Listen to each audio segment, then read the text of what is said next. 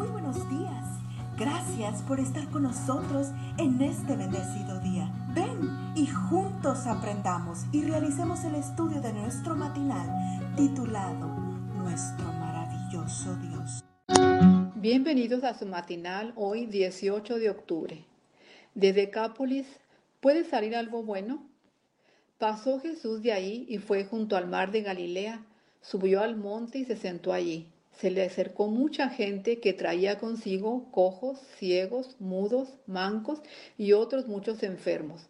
Los pusieron a los pies de Jesús y los sanó. Mateo 15, 29 y 30.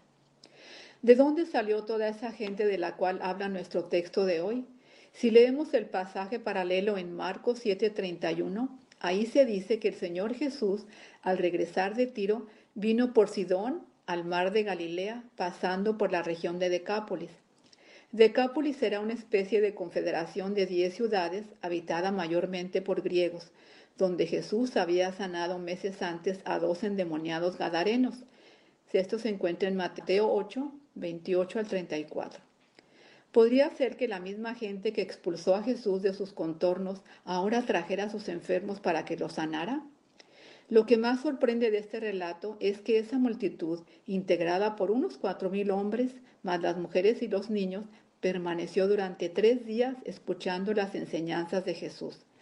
¿Cómo podían ser tan receptivos a sus enseñanzas? La explicación está en la obra que los dos endemoniados realizaron después de haber sido sanados por Jesús.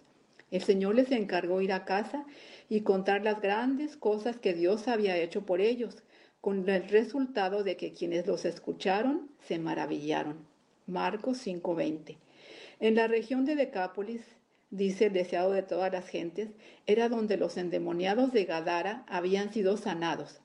Allí la gente, alarmada por la destrucción de los cerdos, había obligado a Jesús a apartarse de entre ella, pero había escuchado a los mensajeros que él dejara atrás y se había despertado el deseo de verle capítulo 44, página 377.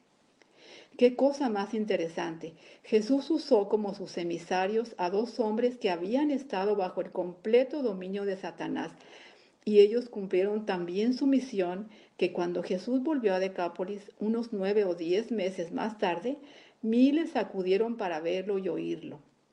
El resultado fue que la multitud se maravillaba al ver que los mudos hablaban, los mancos quedaban sanos, los cojos andaban y los ciegos veían, y glorificaban al Dios de Israel. Mateo 15:31. Después vendría el milagro de la multiplicación de los siete panes para alimentar a toda esa multitud. Mateo 15, 32 al 39, Marcos 8 del 1 al 10. Pero ya el primer gran milagro se había producido, el milagro de que Dios puede usar para la gloria de su nombre a seres humanos pecadores, no importa cuán bajo hayan caído, incluyéndote a ti y a mí. Amado Jesús, gracias por el perdón de mis pecados y sobre todo gracias por el privilegio que das de poder contar a otros las maravillas que has hecho en mi vida. Amén. Cada día Gracias Dios por darnos la tranquilidad necesaria para enfrentar los retos, alegrías y dificultades de este nuevo amanecer. Porque el Señor tu Dios está contigo. Como guerrero victorioso se deleitará en ti. Con gozo te renovará cada día con su